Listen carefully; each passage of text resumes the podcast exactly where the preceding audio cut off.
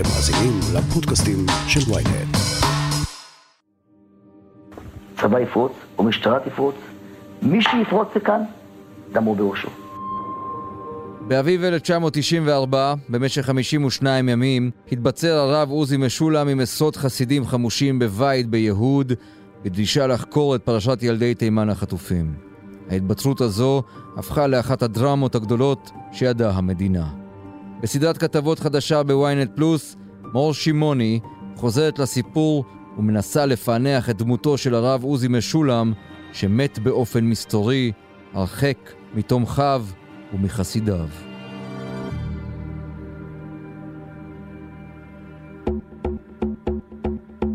הכותרת, הפודקאסט היומי של ynet עם עטילה שומפלבי. מור, נדמה לי שכדאי קודם כל לשאול, מי זה הרב עוזי משולם? אני חושבת שזאת אה, שאלת השאלות, וזו שאלה שאני עוסקת בה מעט אה, בכל אחד מהפרקים אה, בסדרה הזאת. מדובר פה באישיות יוצאת דופן בנוף הישראלי, אדם שהיה מאוד כריזמטי, סחף אחריו הרבה מאוד אנשים סביב נושא שאני חושבת שנוגע ללב לכל מי ששומע עליו. רבותיי גנבו 700 תינוקות מבתי חולים, מבתי ילדים וממקומות אחרים. אשר הוצאו בעורמה מזרועות הוריהם על ידי תחבולות שונות. שנים הכחישו את זה, עד שאחד מהם הודה את האמת. וגם זה לא עזר. ממשלת ישראל לא הקימה ועדת חקירה, כי היא הפושעת. משולם אה, נולד בפתח תקווה, למשפחה של אה, יוצאי תימן. הוא היה הבוגר משישה אחים. למרות שהוא לא בא ממשפחה של תינוקות נהדרים, היה לו סבא, סבא חורג, שהיה בעצמו אדם מאוד מאוד כריזמטי. הרב סינואני היה עוד רב אה, בתימן, והמשיך להיות מאוד מאוד מקובל אה, גם אה, בישראל. והרב הזה, נודע לו על תינוקות שנעלמו ליהודים שעלו בשנים הראשונות של המדינה, עוד במחנות העולים. הוא מאוד uh, לקח את זה ללב, וילד שגדל פשוט על, על ברכי הסיפורים הקשים האלה, שיש מי שאמר לי ש, שבעצם עוזי משולם סבל מפוסט-טראומה, או מטראומה משנית, יותר נכון לקרוא לזה. היום אנחנו מאוד מגוננים על הילדים שלנו, אבל הוא מגיל מאוד מאוד צעיר ידע על הכאב המאוד מאוד קשה הזה של אימא ש... ששולחת אה, תינוק בן יומו, בן חצי שנה, בן שנה וחצי לבית חולים, ובעצם הוא לא חוזר משם. הסבא הזה היה כבר uh, זקן, ובעצם השאיר לו צוואה רוחנית, אמר לו, קח את הסיפור הזה ואל תיתן לו להיעלם, אל תיתן לשערורייה הזאת לרדת מסדר היום. משולם uh, לקח את זה איתו, והמשיך לדבר על זה בכל הזדמנות, התגייס לצבא. Uh, אחרי הצבא הוא ניסה להיות מורה, אבל האישיות המרדנית שלו לא כל כך כנראה אפשרה את זה, והוא התחיל לשאת אה, דרשות וללמד תורה עוד בבית של ההורים שלו בפתח תקווה, בשכונה שבה הוא גדל, הוא התחיל לאסוף אחריו אנשים שמאוד מאוד רצו לשמוע עוד מה, מהאדם הזה, ואחר כך אה, הם עברו איתו לבית ביהוד, שם הוא הקים את הבית של המשפחה שלו, הביא אה, יחד עם אשתו ארבעה ילדים לעולם, הגדול מהם זה עמי. עמי היה מאוד מאוד צמוד לאבא שלו, ממש גדל בצילו, והצטרף אליו למאבק הזה. עוד לפני תחילת האירוע ב-94, הוא פרסם עלונים, הוא עלה לשידור ברדיו, הוא ככה ביעבע הסיפור הזה סביבו, עד לנקודת הרתיחה הזאת במרץ. כמה ימים לפני ליל הסדר. הוא היה דמות רוחנית שהלכו איתה? הוא השפיע על מישהו? היו לו, מה שנקרא, חסידים באמת? הוא השפיע ומשפיע גם עד היום. זאת אומרת, כל מי שדיברנו איתו, והוא היה שם אז, כמעט 30 שנה אחרי, מאוד מאוד חשוב לו שיצא הצדק מבחינתו, מאוד חשוב uh, ששמו של משולם לפחות יטוהר. זה אנשים שעד היום uh, מאוד נאמנים לו.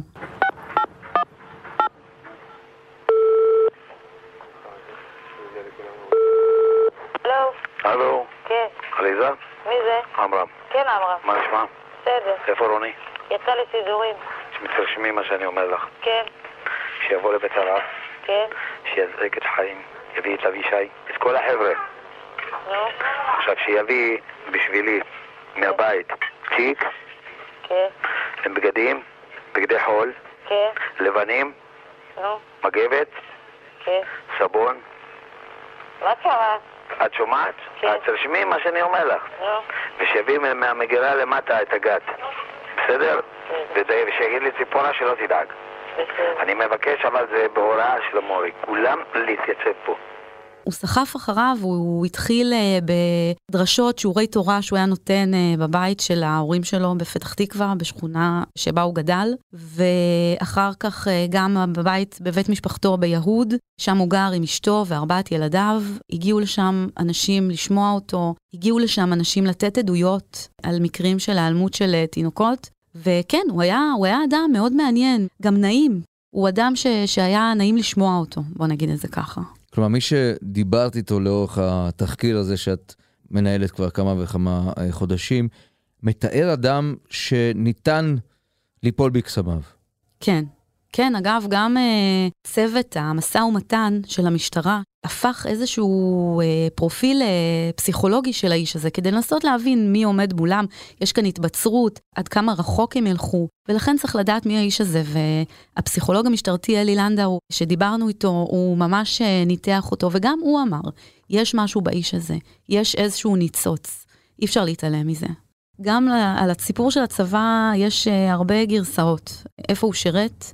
מה שאנחנו כן יודעים זה שמשולם איבד את כל שערות גופו במהלך השירות הצבאי. אנחנו מכירים אותו שהוא אה, בלי זקן, ושהוא לובש איזושהי פאה שנראה לי שהוא אפילו לא ניסה להסתיר, זאת אומרת, אה, רואים שמדובר בפאה, לא היה לו שיער גוף. לחסידים שלו הוא סיפר שהוא היה בסיירת מטכ"ל ושהוא נסע למשימה סודית בסוריה, בעורף האויב, עם חומרים אה, מסוכנים, ושאחד החומרים האלה התפוצץ וגרם לו לאבד את שערות גופו. הפסיכולוג המשטרתי שחקר אותו ורצה לדעת מאיפה הוא בא ומה ההיסטוריה שלו, טוען שמדובר במחלת אלופציה, שזה מחלה שגורמת לאובדן שערות גוף, אז כל אחד אה, ייקח את הסיפור הזה לאן שהוא רוצה, אבל מה שבטוח זה שגם זה היה אירוע שמאוד מאוד השפיע עליו ועיצב את אישיותו, ו, וגרם לו אולי לרצות להיות עוד יותר כריזמטי, עוד יותר חזק, עוד יותר להציג איזושהי דמות חזקה ו, ובלתי ניתנת לשבירה. ההתבצרות עצמה לא החלה כמין אקט מתוכנן, נדמה לי, שנועד להפנות את תשומת הלב של הציבור לזה שנחטפו ילדים אה, ממוצא תימני. זה התחיל ממשהו אחר די בנאלי למעשה, משהו מין סוג של תקלה בביוב. תראה, תלוי את מי שואלים. כמו כמעט כל פרט בסיפור הזה, אפילו הקטן ביותר, יש כמה גרסאות. ניסינו להביא באמת את כל הקולות. אז גם על התקרית הקטנה בין אה, משאית אה, שואבת ביוב לבין מערבל בטון, יש מי שחושב שהייתה פרובוקציה של המשטרה כדי להתחיל את כל הסיפור הזה. אבל מה שאנחנו יודעים זה שזה התחיל בתלונה של קבלן שעבד באתר בנייה מאחורי הבית של משולם, על כך שחסידיו חוסמים את הדרך של המשאית שלו. למקום אה, הגיעה המשטרה, כוחות אה, גדולים באמת יחסית לאירוע שכזה, וככה התחילה face to face בין המשטרה לבין אה, האנשים של משולם, וגם המשטרה מגדירה את זה כהתבצרות, אז חסידי משולם אומרים שהם היו נצורים. אתה יכול לצלם איך הוא מתעלף, הוא את ההכרה שלו. אני חובש בצבא. חברים, לא להגיב. גם אתם מצולמים, גם אתה מצולם.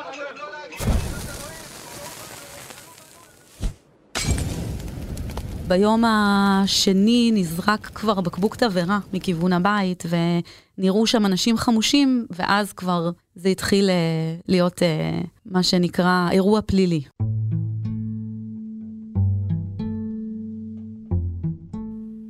לכבוד הרבנית אלישבע משולם, אנא הורי לאנשים בבית להניח את נשקם או להתפזר, איש איש לביתו ומשפחתו. מובטח לכם שלא יאונה לכם כל רע. הם יודעים לתאר או להגדיר מה הם רצו להשיג באמצעות ההתבצרות הזו?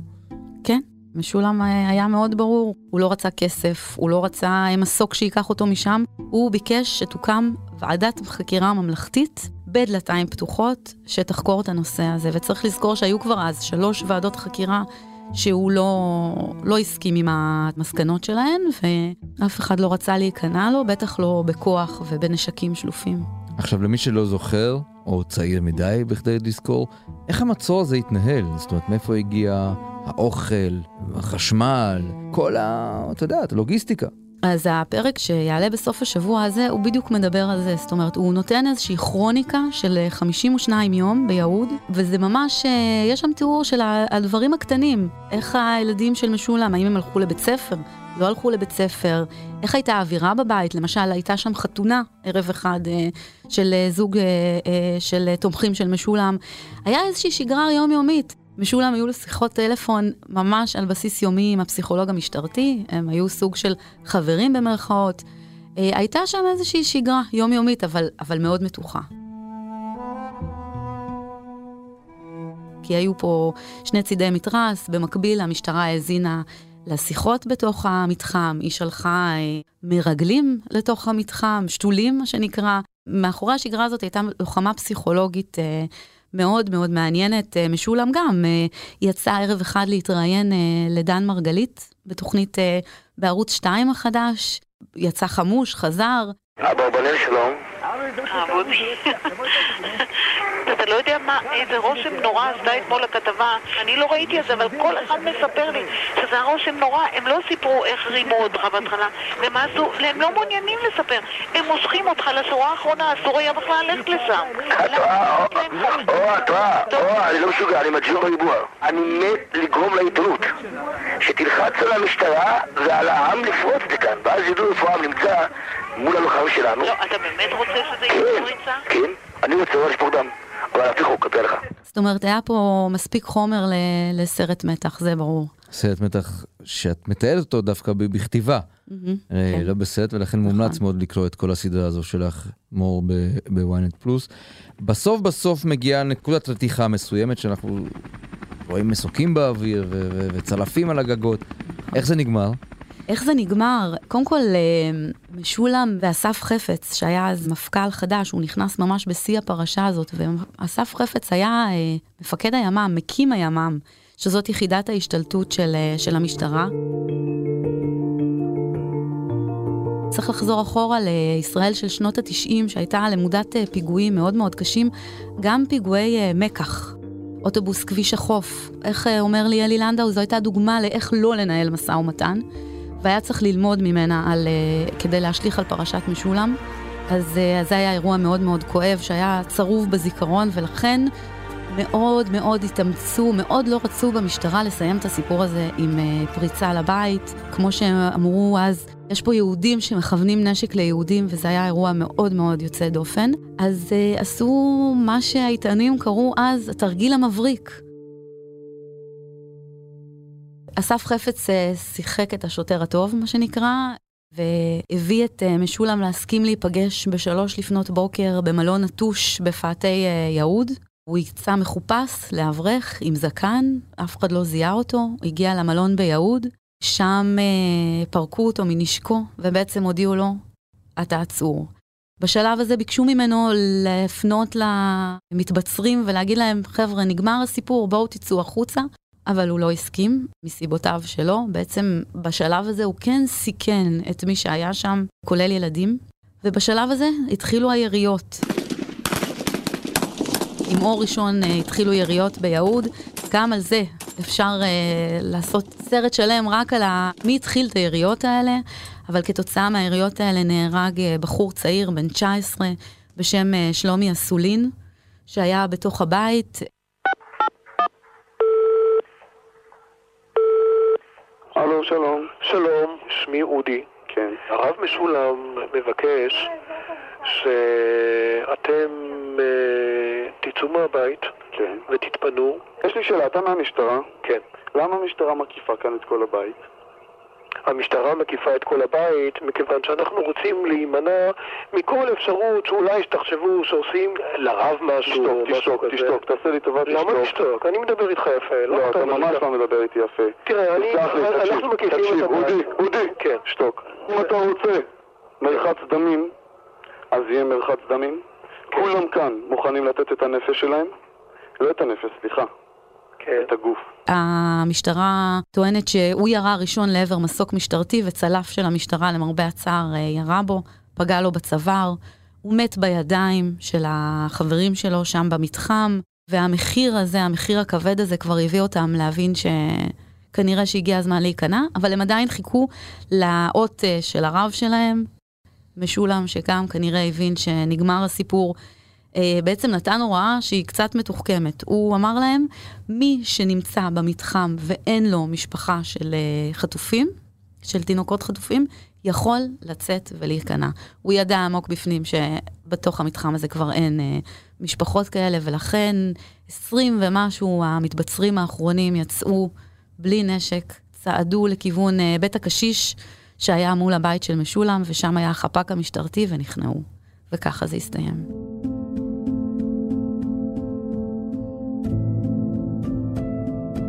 וזה הסתיים גם בהרשעתו של אה, עוזי משולם. נכון, הרשעתו והרשעה של 11 מהחסידים שלו. משולם ישב אה, חמש שנים בכלא, אבל הוא יצא משם אה, אדם אחר. הוא יצא משם שבר כלי, הוא יצא משם לא בריא.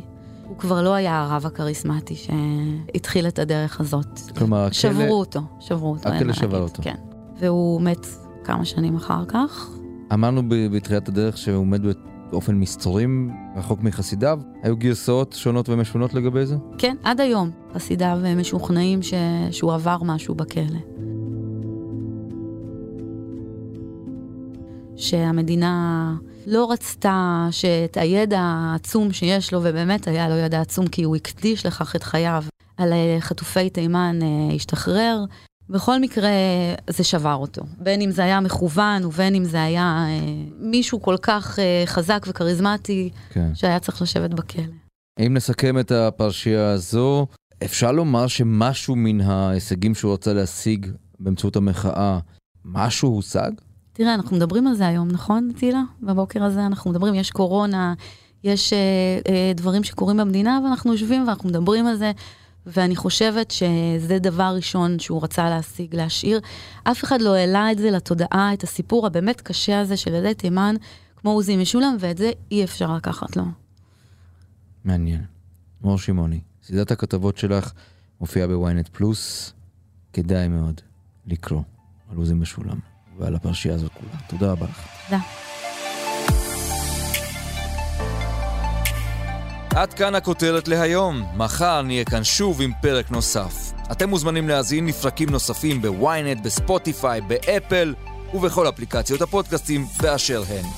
אם יש לכם הערות, בקשות או רעיונות, אתם מוזמנים ליצור איתי קשר באמצעות האימייל podcaststrudelynet.co.il קטעי הארכיון הנשמעים בפרק הזה הם מתוך הסרט משולם של אייל בלחסן ונועם שייזף בהפקת נורמה הפקות. עורך הפודקאסים שלנו רון טוביה, בצוות ערן נחמני ושחה ברקת, על הסאונד ניסו עזרן. אני עטילה שומפלבי, נשתמע מחר.